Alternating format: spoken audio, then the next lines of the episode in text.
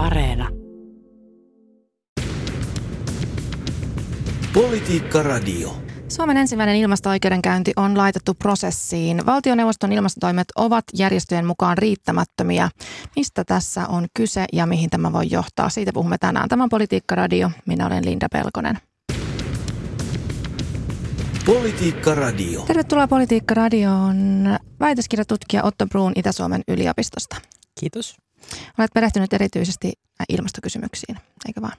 Joo, ja maankäyttösektorin ilmastotoimiin, jotka jollain tavalla on tässä tämän ilmastovalituksen keskiössä myöskin. Ja tervetuloa Itä-Suomen yliopiston kansainvälisen oikeuden professori Kati Kulovesi. Kiitos. Ja ilmasto- ja energia-asiantuntija Kaisa Kosonen ympäristöjärjestö Greenpeaceista. Tervetuloa. Kiitoksia. Eli Greenpeace ja Suomen luonnonsuojeluliitto vievät valtioneuvoston ilmastotoimet oikeuteen. Niin ihan aluksi Kaisa, miksi tähän päädyttiin? Miksi näin järeään keinoon päädyttiin nimenomaan? Tota, Suomellahan on tilanne, että meillä on uusi ilmastolaki ja sinne on kirjattu uudet ö, vahvat ilmastotavoitteet, ö, jotka on ilmastotieteen pohjalta asetettu ja jotka itse asiassa suomalaisten vahva enemmistö halusi. Meillähän nähtiin silloin 2018, kun tuli tämmöinen aika käänteen tekevä kansainvälinen tiederaportti puolentoista asteen kuumenemisesta ja mitä siitä seurasi, niin sen jälkeen Suomessa moni varmaan muistaa, että syntyi tämmöinen ennennäkemätön kansalaishuolen ja liikehdinnän aalto. Ihmiset marssi kaduilla monen, monen otteeseen tavalla, jota ei ole nähty ennen. Elinkeinoelämä, ammattiyhdistysliikkeet, muut tahot heräsivät siihen, että meidänkin on tehtävä oma osuus tästä ilmastotoimien nopeuttamisesta. Ja, ja silloin Sipilän hallitus Sipilä pääministerinä silloin kutsukoolle puolueet pohtimaan, että mitä tämä meille voisi tarkoittaa. Ja silloin jo linjattiin 2018, että okei, Suomen ilmastotavoitteet halutaan päivittää linjaan tämän puolentoista asteen kuumenemisen kanssa. Ja sitten kevään myötä, kun saatiin uusi hallitus ja uusi hallitusohjelma, niin se kirjattiin myös sinne, että näin tullaan tekemään tavoitteet päivitetään ja ilmastolaki päivitetään ja nyt näin on tehty. Se on todella hieno juttu ja se on kansainvälisestikin ollut tosi kiinnostava tarina, että meillä on tämmöinen yhteiskunta, jossa on, on vahva ö, halu yli, yli tota puoluerojojen ja, ja ö, eri, eri ö, kansalaistoimijoiden kesken, että, että Suomi haluaa tehdä oman ö, osansa tästä ilmastokriisin torjumisesta ja, ja halutaan viedä se lakiin ja varmistaa, että se tapahtuu. Ja nyt me sitten ollaan tilanteessa, missä meillä Energiasektorilla asiat etenee jo varsin hyvin. Tuulivoima nousee nyt tosi nopeaa vauhtia ja päästöt siellä tulee alas, mutta sitten tämä maankäyttösektori laahaa pahasti jäljessä. Siellä nyt erityisesti tilanne, joka on aiheutunut korkeista metsien hakkuiden tasoista ja siitä, että sitten samaan aikaan metsien kasvu on hidastunut, niin meillä hiilinielu on romahtanut. Ja sitten nämä maankäyttösektorin ilmastotoimet ei ole linjassa ilmastolain kanssa. Ja sen takia kun me on nähty, että hallitus on tässä jo moneen kertaan jättänyt käyttämättä mahdollisuuksia korjata tätä tilannetta, niin, niin äh, tiedeyhteisön huomautuksista huolimatta ja kansalaisjärjestöjen huomautuksista huolimatta, niin silloin meidän rooli ja vastuu kansalaisjärjestönä on viedä tämä asia tuomioistuimen arvioitamaksi, että toimiiko, toteuttaako valtioneuvosto omaa ilmastolakiaan. Mm. Ja siitä tässä siis on kyse. No niin, tänään puhutaan lisää siitä ja käydään yksityiskohtaisesti läpi. Mutta tota, tästä tapauksesta tulee siis Suomen ensimmäinen ilmasto-oikeudenkäynti. Niin, niin Katia Otto, kuinka poikkeuksellista tämä nyt on? No Suomen näkökulmasta on tietenkin valtava symbolinen merkitys, että on Suomen ensimmäinen ilmasto-oikeudenkäynti. Ensimmäinen kerta, kun kansalaisjärjestöt on haastaneet hallituksen niin sanotusti oikeuteen siitä, että tekeekö hallitus riittävästi ilmastotoimia ja noudattaako omaa lainsäädäntöä. Sitten jos katsotaan isommasta, laajemmasta mittakaavasta, niin tämä ei ole millään tavalla poikkeuksellista. Eli on nähtävissä varsinkin Pariisin sopimuksen voimaantulon jälkeen 2015 niin erittäin nopeasti kasvava trendi, että maailmalla on tällä hetkellä arvion mukaan yli 2000 ilmasto-oikeudenkäyntiä käynnissä. Ja erityisesti Euroopassa on viime vuosina ollut useita todella merkittäviä tuomioistuinratkaisuja Saksassa, Hollannissa, Irlannissa, niin edelleen. Eli tämä on niin kuin sinänsä nyt noussut tämmöiseksi isoksi trendiksi, joka tavallaan nyt sitten jalkautui Suomeen odotetusti. Tästähän on tämä hallitusten välinen ilmastopaneeli IPCC todennutkin tässä tuoreessa tiede, tiederaportissa, että ilmasto-oikeudenkäynnit on kasvava trendi ja niillä on ollut positiivinen vaikutus ilmastopolitiikan kirimiseen. Mm. Mikä merkitys tällä keissillä on ottaa? No ehkä vähän niin kuin Kaisa tuossa painotti, että, että on tämä uusi ilmastolaki, että nyt jollain tavalla testataan osittain sitä, että, että mitä nämä ö, lakiin kirjatut tavoitteet ö, merkitsee ja jos alkaa näyttää siltä, että, että ikään kuin niillä ö, niin kuin toimilla ja strategioilla, joilla Suomi on, on päästöjä vähentämässä ja hiilinieluja suojelemassa ja vahvistamassa, niin, niin tota, jos ne ei riitä, niin, niin seuraako siitä jotain? Että et on tietysti kysymys ö, niin kuin puolueille ja eduskunnalle ja, ja valtioneuvostolle sikäli, mutta mut kansalaisjärjestöt on tavallaan lähtenyt nyt rohke, rohkeasti sitä testaamaan. Ö, ja ja si, siten voi ajatella, että täällä on aika niin kuin, ö, että et tässä, tässä tota, ilmastokysymys on akuutti ja jollain tavalla voi nähdä, että tähän sitten reagoidaan tällä näillä toimilla. Mm. Niin kuin tässä tuli esille, niin monet monet Euroopan hallitukset ovat joutuneet käräjille liian vähäistä ilmastotoimien seurauksena. Ja esimerkiksi Ranskassa länsirannikolla pieni Grande Synten kunta onnistui saamaan valtiolle tuomion hallinto-oikeudessa. Ja tämän tuomioistuimen mukaan Ranska ei ole täyttänyt vuoden 2015 Pariisin ilmastosopimuksen velvoitteitaan. Ja ja päätöksessä määrätään pääministeri toteuttamaan kaikki tarvittavat toimenpiteet kasvihuonekaasupäästöjen vähentämiseksi ja jos hallitus ei ensi kevääseen mennessä tee nykyistä tiukempia toimia ilmastonmuutoksen ehkäisemiseksi, niin valtio voi joutua pulittamaan mojovat korvaukset. Niin tämäkö nyt sitten on Suomen hallituksellakin edessä? No jokainen oikeusjärjestelmä on vähän erilainen ja, ja ne nojaa sitten erilaisiin juridisiin perusteluihin näissä sekä, sekä kun valituksia jätetään tai, tai oikeudenkäyntiä aloitetaan ja kun niitä sitten päätetään.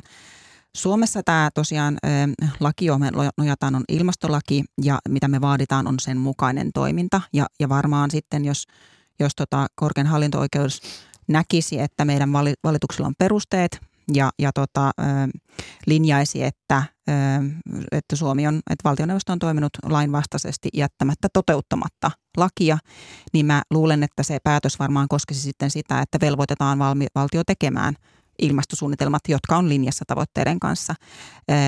En usko, että tässä puhutaan korvauksista Suomen osalta. Mutta raahan tässä on joka tapauksessa erittäin isossa roolissa siinä mielessä, että meillä ilmastopaneeli on sitä varoittanut nyt usein otteeseen, että jos Suomi ei täytä sitten taas EU-sta tulevaa nieluvelvoitettaan, joka on osa tämä ilmastolain mukaista toteutusta myöskin, niin sieltä voi tulla ensi hallituskauden lopussa 7-8 miljardin euron lasku, jos joudutaan sitten ostamaan niitä päästöoikeuksia muilta mailta. Mm. Eli kyllä tässä kaiken kaikkiaan on on kyse myös siitä, että mikä on oikeudenmukaista ja miten varaudutaan myös taloudellisesti järkevällä tavalla toimiin, jotka on tehtävä joka tapauksessa. Ja jos näin mm. ei tehdä, niin kuka sen laskun maksaa? Eli, eli rahasta tavalla tai toisella puhutaan sitten loppupeleissä kuitenkin. Niin, Kati Kulovesi, miten tämä prosessi nyt tässä oikein etenee sitten? Joo, mä tuohon ehkä vielä Kaisan tuohon tosiaan täydennän sen verran, että, että tässä on tosiaan niin kuin verrattuna näihin Ranskan tapauksiin ja näihin muihinkin eurooppalaisiin tapauksiin, niin tämä on sinänsä itse asiassa maailman mittakaavassa ihan kiinnostava, että tässä tämä perustuu suoraan tähän Suomen ilmastolakiin ja niin kuin lakiin kirjattuihin tavoitteihin, että tässähän ei ole kysymys niin kuin siinä Ranskan tapauksessa siitä, että onko ne tavoitteet riittävän korkeat, vaan tässä tosiaan on kysymys siitä, että tehdäänkö riittävästi toimia niiden saavuttamiseksi. Että tässä on tavallaan, niin kuin tämä on herättänyt kansainvälisesti juristipiireissä sen takia mielenkiintoa tämä tapaus, että tässä on nyt vähän erilainen lä- lä- lähestymistapa. Mitä tässä seuraavaksi tapahtuu tässä prosessissa? Sen itse asiassa varmaan tässä mainitsen näin avoimen avoimuuden vuoksi, että en ihan professorihattu päässä pelkästään tätä katselle, että on ollut myös tukemassa näitä kansalaisjärjestöjä, mutta että tämän valituksen laatimisessa, mutta nyt tämä, tällä hetkellä on siis tuomioistuimelle jätetty ja tuomioistuimen ensimmäinen askel aina, kun se saa jonkun jutun käsiteltäväksi, niin se tota, katsoo niin sanottua näitä prosessin edellytyksiä. Eli se katsoo, että onko tässä kyseessä nyt sellainen asia, josta voi tuomioistuimen valittaa, jonka tuomioistuin voi tutkia ja onko näillä kansalaisjärjestöillä oikeus tämän jättämiseen. Ja sitten sen jälkeen, jos tämä kynnys ylittyy, niin sitten se alkaa käsitellä sitä itse valituksen sisältöä. Tämä on sinänsä ihan mielenkiintoinen niin kuin kaikista näkökulmista, että näkisin, että niin kuin nämä vastaukset, joita tähän saadaan tuomioistuimelta, niin ne antaa mielenkiintoisia niin kuin, vastauksia myös sellaiseen keskusteluun, mitä Suomessa on käyty viime vuosina myös näiden niin kuin oikeussuojakeinojen riittävyydestä ja siitä, että onko meillä niin kuin riittävän tehokkaat keinot olemassa nykylainsäädännössä ilmastolain täytäntöönpanon varmistamiseksi ja kansalaisten osallistumismahdollisuuksien varmistamiseksi. Niin, että ikään kuin käy niin, että hallitus vaan ilmoittaa ja puhuu kauniisti, mutta sitten ne toimet ei välttämättä oikeasti olekaan tarpeeksi konkreettisia. Totta, Nimen, joo, nimenomaan. Niin. Niin, onko, tä, mutta onko tässä nyt, minkälaiset edellytykset tässä nyt on edetä niin, että tämä todellakin menisi sitten oikeuteen? No nythän tämä tapaus on, on vireillä siellä korkeimmassa hallinto-oikeudessa ja, ja niin kuin, että sitten kai ne käsittelyajat keskimäärin on siellä 7-12 kuukautta ja, ja en tiedä, että ehkä tässä voi niin kuin, tämän tapauksen niin kuin juridisten niin kuin erityislaatuisuuksien vuoksi, niin tämä nyt ei ole varmaan yksinkertaisin tapaus, jos siellä päätetään tämä ottaa käsittelyyn, mikäli niin kävisi. Niin, no se jää nähtäväksi sitten, että miten, miten tämä etenee, kuinka nopeasti sinne päästään. Tässä on tosiaan, kuten tässä Kati Kulovesi aikaisemmin toi esiin, niin on ollut muissakin maissa tämän tyyppisiä kuitenkin ilmasto-oikeudenkäyntiä. Esimerkiksi kesäkuussa ympäristöaktivistit nostivat kanteen Norjan valtiota vastaan Euroopan ihmisoikeustuomioistuin EIT öljynporauksen vuoksi. Ja portugalilaiset lapset ja nuoret ovat valittaneet EIT 33 maan hallituksesta, koska näiden puutteelliset toimet lämpenemisen estämiseksi vaarantavat heidän mielestään heidän oikeutensa elämään – Saksassa perustuslakituomioistuin määräsi hallituksen tiukentamaan ilmastolakeja ja Hollannissa oikeus ohjasi öljyyhtiö Shellin leikkaamaan päästöjään viime keväänä. Ja tota, ilmasto-oikeudenkäyntien päätuomari Ranskan korkeimman hallinto-oikeuden johtaja Bruno Lasserre kertoo, että kansalaisjärjestöt kilpailuttavat nyt eri maiden oikeusjärjestelmiä ja eri tuomioistuimia. Kanteita nostetaan siellä, missä niiden menestymismahdollisuudet ovat parhaat – niin tota, mitä te ajattelette tästä kommentista? Onko, onko siis kyse enemmänkin oikeusjärjestelmästä kuin luonnosta? Eli, eli kanteita ei nostettaisi pelkästään ilmastotoimien perusteella, vaan sen perusteella, että missä maassa oikeusjärjestelmä sen mahdollistaa. Kuka haluaa kommentoida? Kaisa. No, jos mä vaikka aloitan, niin tota, Tässähän on ilmastokriisin ja luontokadon edessä ollaan, ollaan niin kuin aika uudenlaisten yhteiskunnallisten haasteiden edessä, jotka ravistelee koko, koko meidän järjestelmiä. Ja, ja se vaatii uudistuksia lainsäädännöltä, se uudist, vaatii uudistuksia myös tuomioistuimilta, oikeuslaitokselta. Ja tämä on Suomessakin hyvin, hyvin avoimesti tunnistettu ja sitä on aktiivisesti oikeudellisessa yhteydessä pohdittu. Ja, ja tota, näissä ilmasto-oikeudenkäynnissä on nimenomaan kyse samanaikaisesti siitä, että me, me ravistellaan niitä järjestelmiä e, testataksemme, miten hyvin ne toimii näiden ilmastokadon ja luontokriisin edessä. Ja kun sieltä huomataan e, puutteita, niin niitä pystytään sitten korjaamaan. Eli, eli en ihan... Mm, osta, tai siis ehkä yhtäältä ymmärrän tuon, että ikään kuin testataan oikeusjärjestelmiä ja sitä kautta, että sitten kun yhdessä tai toisessa päästään läpi jollain uudella tavalla, niin kyllähän se sitten lähettää aaltoja koko, koko kansainväliseen järjestelmään ja pohditaan, että okei, jos Hollannin tota, niin, tuomioistuin linjasi noin, niin mitähän se voisi meille tarkoittaa ja, ja missä, mitkä on ne perusteet, miksi toimisimme toisin. Eli, eli siinä mielessä se, se ää, kansainvälinen yhteisö – ja, ja niiden juristien yhteisö, jotka näitä, näitä tapauksia koko ajan aktiivisesti analysoi, niin kyllä toimii toki sillä tavalla niin kuin strategisesti, että yrittää aina hyötyä siitä, jos yhtäältä menee, menee läpi joku tapaus, niin yrittää ymmärtää, että mitä se tarkoittaa sitten toisille. Kati. Joo, mä näkisin ihan, ihan samalla, samalla linjoilla kuin Kaisalla. Kaisa, mä näkisin tietenkin, että, että tietyssä mielessä niin – tässähän on kysymys, ensinnäkin ilmastonmuutos on myös niin kuin yhteiskunnallinen kysymys, että tavallaan tässä mun mielestä tämä ei voi niin kuin luonto, yhteiskunta sinänsä niin kuin erotella toisistaan. Ja sitten tietysti mielessä näissä, jos ajatellaan meidän niin kuin sitten tavallaan eurooppalaisenkin yhteiskunnan keskiössä olevaa oikeusvaltiota, ihmisoikeuksia, niin ilmastonmuutos on sellainen, joka on itse asiassa ihan kohtalon kysymys näille. Eli tavallaan tässä niin kuin mun mielestä haetaan sitä, että miten eurooppalaiset oikeusjärjestelmät ja miten maailmalla muut oikeusjärjestelmät pystyy vastaamaan tähän valtavaan haasteeseen. Et sinänsä mä niin näen, että kun siellä pohjalla on niitä yhteisiä arvoja ja periaatteita, ihmisoikeuksia, niin se on aika luontevaa, että näitä samoja argumentteja tuodaan eri oikeusjärjestelmiin. Tämä mun mielestä kuvaa niin kuin ilmasto-oikeuden ja politiikan kehittymistä laajemminkin, että koska koko ihmiskunta ja kaikki oikeusjärjestelmät ja valtiot on tämän saman haasteen edessä, niin ylipäätään myös nämä ilmastolakimallit, meidän Suomen ilmastolakimalli, se on saanut paljon vaikutteita muualta. Eli tavallaan nämä ilmiöt aika ketterästi nyt näiden niin kuin kansainvälisten verkostojen kautta siirtyy paikasta toiseen. Ja tavallaan siinä on kysymys loppujen lopuksi siitä, että meillä on Pariisin ilmastosopimus, joka asettaa meille globaalit tavoitteet, jotka pitäisi eri maissa toteuttaa. Etsitään nyt niitä kansallisia täytäntöönpanokeinoja. Tietenkin oikeusvaltiossa ja eurooppalaisissa järjestelmissä tuomioistuimella on tärkeä rooli sit sen varmistamisessa, että noudatetaan kansainvälisiä sopimuksia, noudatetaan kotimaista lainsäädäntöä ja tavallaan sillä tavalla nyt niin oikeusjärjestelmä joutuu kohtaamaan tätä ilmastonmuutoksen asettamaa haastetta. Otto.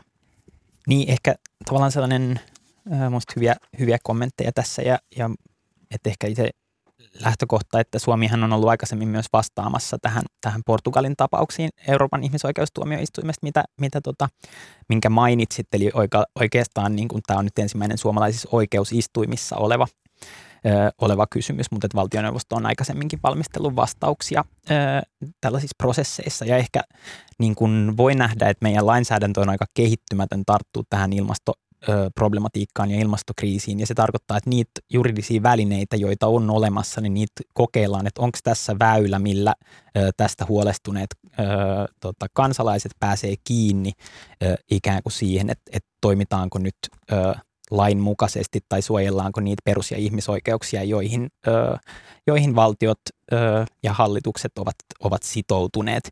Eli sillä tavalla ö, voi ajatella, että tässä, tässä Suomen tapauksessa on niin kuin, se on paljon suoraviivaisempi jollain tavalla, mutta et nythän hallitus antoi ilmastovuosikertomuksen ja ei ikään kuin a, a, antanut ö, sellaisia tai viitannut sellaisiin päätöksiin tarvittavista lisätoimista, joita nämä valittajat näkee, että tarvittaisiin, jotta nämä tavoitteet voidaan saavuttaa. Ja nyt sitten kokeillaan, että, että näkeekö korkein hallinto-oikeus, että, että tämä on sellainen ö, niin kuin, ö, hallintopäätös, johon pääsee sitten juridisesti kiinni ja sitten sen jälkeen se tiedetään, mutta voidaan nähdä, että nämä muut ö, jotka on nojannut perus- ja ihmisoikeuksiin paljon vahvemmin nämä ilmastovalitukset kansainvälisesti, johon Linda tuossa viittasit, niin, niin niissä on niin kuin etsitty, että miten päästään kiinni tähän problematiikkaan. Ja jotkut niistä on onnistunut paremmin ja toiset huonommin, mutta sikäli on sitten saatu ö, esimerkkejä siitä, että, että t- tällä tavalla pystytään tiettyjä valtioita tietyissä oikeusjärjestyksissä niin kuin velvoittamaan vahvempiin toimiin tilanteessa, jossa toimet on, on niin kuin ilmastoproblematiikan näkökulmasta näyttänyt täysin riittämättömänä. Ja, ja voi tietysti sanoa, että, että on niin kuin, tässä on juridinen prosessi, kun meillä pitäisi olla demokraattinen ja poliittinen prosessi tätä ö, muutosta läpi viemässä, mutta jollain tavalla ö, niin kuin, et, että se on myös jollain tavalla demokratian kriisi, että eteenpäin ei ole päästy, vaikka se huoli on jaettu hyvin laajalti, ja tämä on sitten saanut sitä poliittista järjestelmää myös jollain tavalla liikkeelle. Ja, ja itse ainakin arvioin, että se on ollut niin kuin tarpeellista, vaikka ehkä voi ajatella, että täydellisessä maailmassa tämä marssijärjestys olisi toinen, ja hallitukset ottaisi tämmöiset uhat niin vakavasti, että, että hyvin varhain tuotaisiin riittävää lainsäädäntöä poliittisten muutosten läpiviemiseksi tavalla, joka hallitsee näitä, näitä riskejä hyvällä tavalla.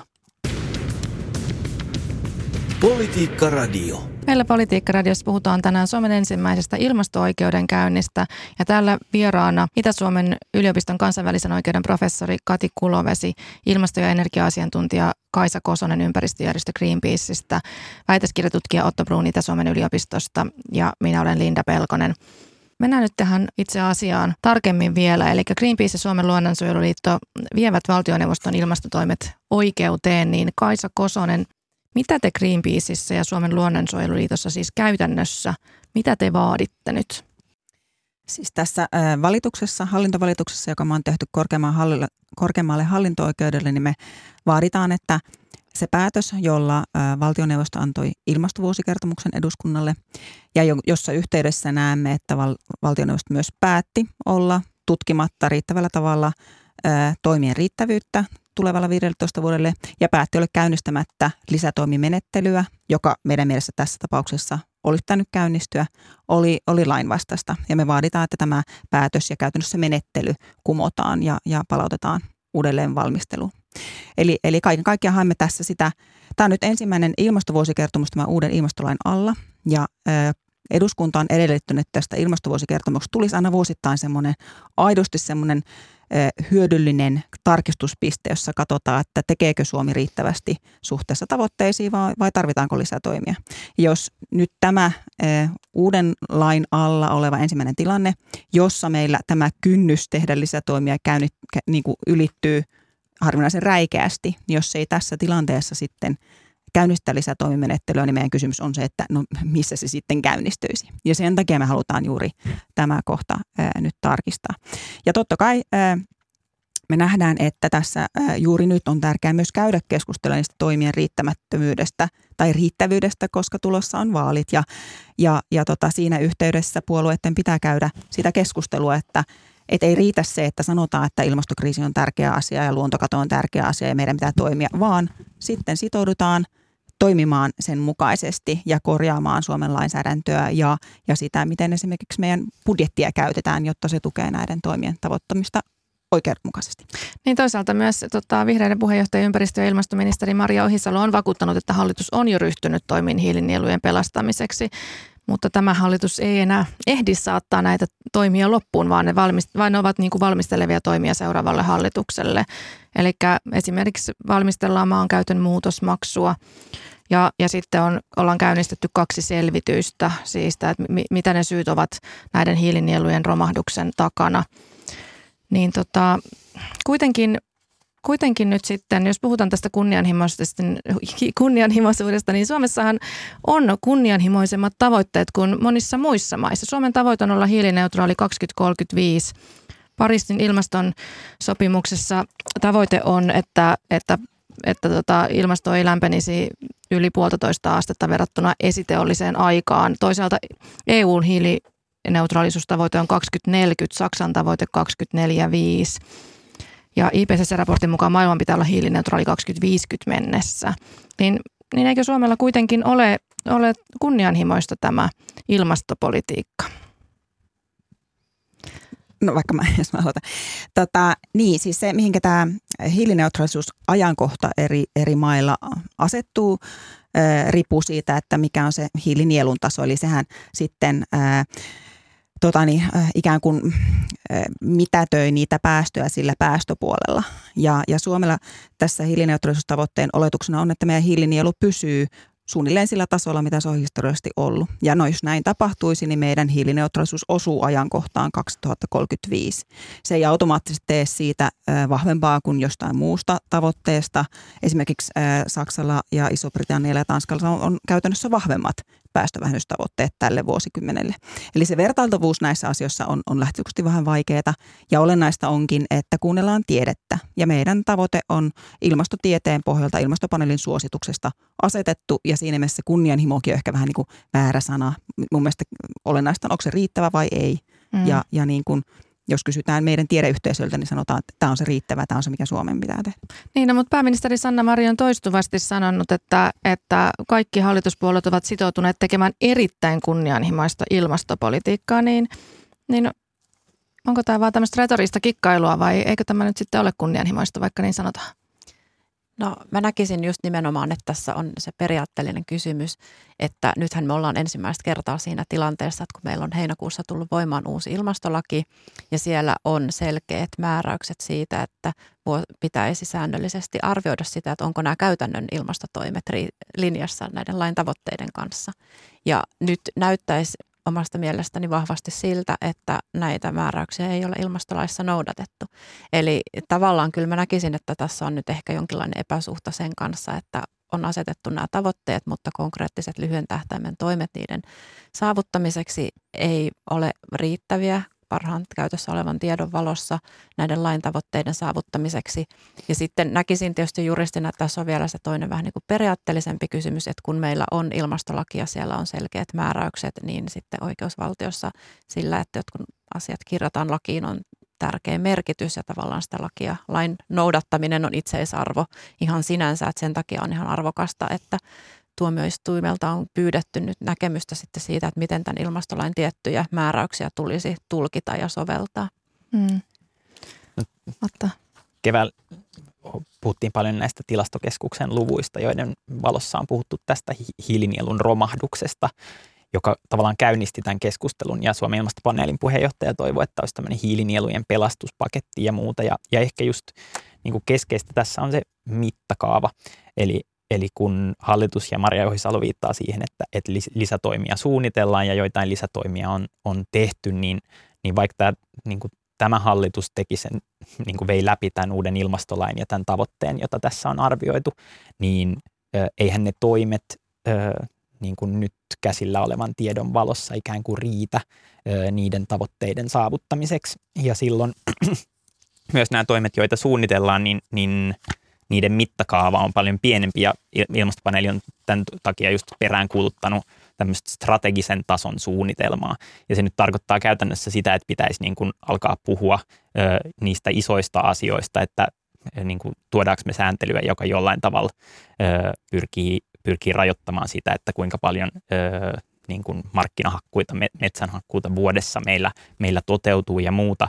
Ö, ja joka on myös riskinhallintaa sen valossa, että, että niin kuin EU, EU-sääntelyn nojalla meillä on niin kuin velvoite tiettyyn hiilinieluun, ja jos se ei toteudu, niin, niin tota, sieltä saattaa olla lasku tulossa. Eli, eli tämä ilmastolaki tietyllä tavalla pyrkii hillitsemään sitä riskiä ja nämä vie samaan suuntaan. Eli jollain tavalla ö, tässä menee pohja monelta asialta samanaikaisesti. Ja just sen, sen takia ehkä niin kuin, ö, voi ajatella, että, että se, että selvitettäisiin laajemmin, mitä keinoja on, mitä mahdollisia keinoja voidaan tähän tuoda sekä hiilinielujen puolella että sitten päästövähennysten puolella, niin, niin olisi varmaan semmoinen, mitä tämä hallitus voi vielä tehdä, että ikään kuin laajentaa sitä, sitä katsantoa siitä, että minkälaisia toimia niin kuin ylipäätään pyritään saamaan tarkastelun puitteissa niin kuin, tähän keskusteluun mukaan, koska tällä hetkellä se on liian suppea. Mm. No hallitus on, on toki niin kuin tehnyt monenlaisia toimia. On ollut tämä Helmi elinympäristöohjelma, jossa muun muassa ennallistetaan soita. On Metso-ohjelma, jossa turvataan metsien monimuotoisuutta rauhoittamalla metsiä. On tämä juuri, tästä, tänäänkin ollaan paljon puhuttu ilmastolaista, jossa ilmastotavoite 2035 on kirjattu lakiin ja sehän se ongelma tässä nyt onkin sitten, että jos, jos tätä lakia ei noudateta. On raideliikennettä parannettu, on turvetuotantoa puolitetaan 2030 mennessä ja on miljardin lisäsatsaus ilmastotoimiin, jotta irrottaudutaan fossiilisesta energiasta. Että monenlaisia toimia on toki tehty, mutta en mä niitä kaikkia tässä ehdi käymään läpi. Huomenna Politiikkaradiossa puhutaan luonnonsuojelulaista. Tästähän on kovat riidat hallituksessa ja siellä sisäisesti ja siellä keskusta ja vihreät nyt on ollut koko hallituksen ajan oikeastaan tosi eri linjoilla. Mutta valitettavasti meidän aikamme tässä nyt loppuu. Täytyy nyt kiittää meidän erinomaisia vieraita. Täällä on ollut studiossa Väitöstutkija Otto Bruun Itä-Suomen yliopistosta, ilmasto- ja energia-asiantuntija Kaisa Kosonen ympäristöjärjestö Greenpeaceista ja Itä-Suomen yliopiston kansainvälisen oikeuden professori Kati Kulovesi. Kiitos oikein paljon tästä keskustelusta. Kiitoksia. Kiitos. Kiitos paljon. Politiikka Radio.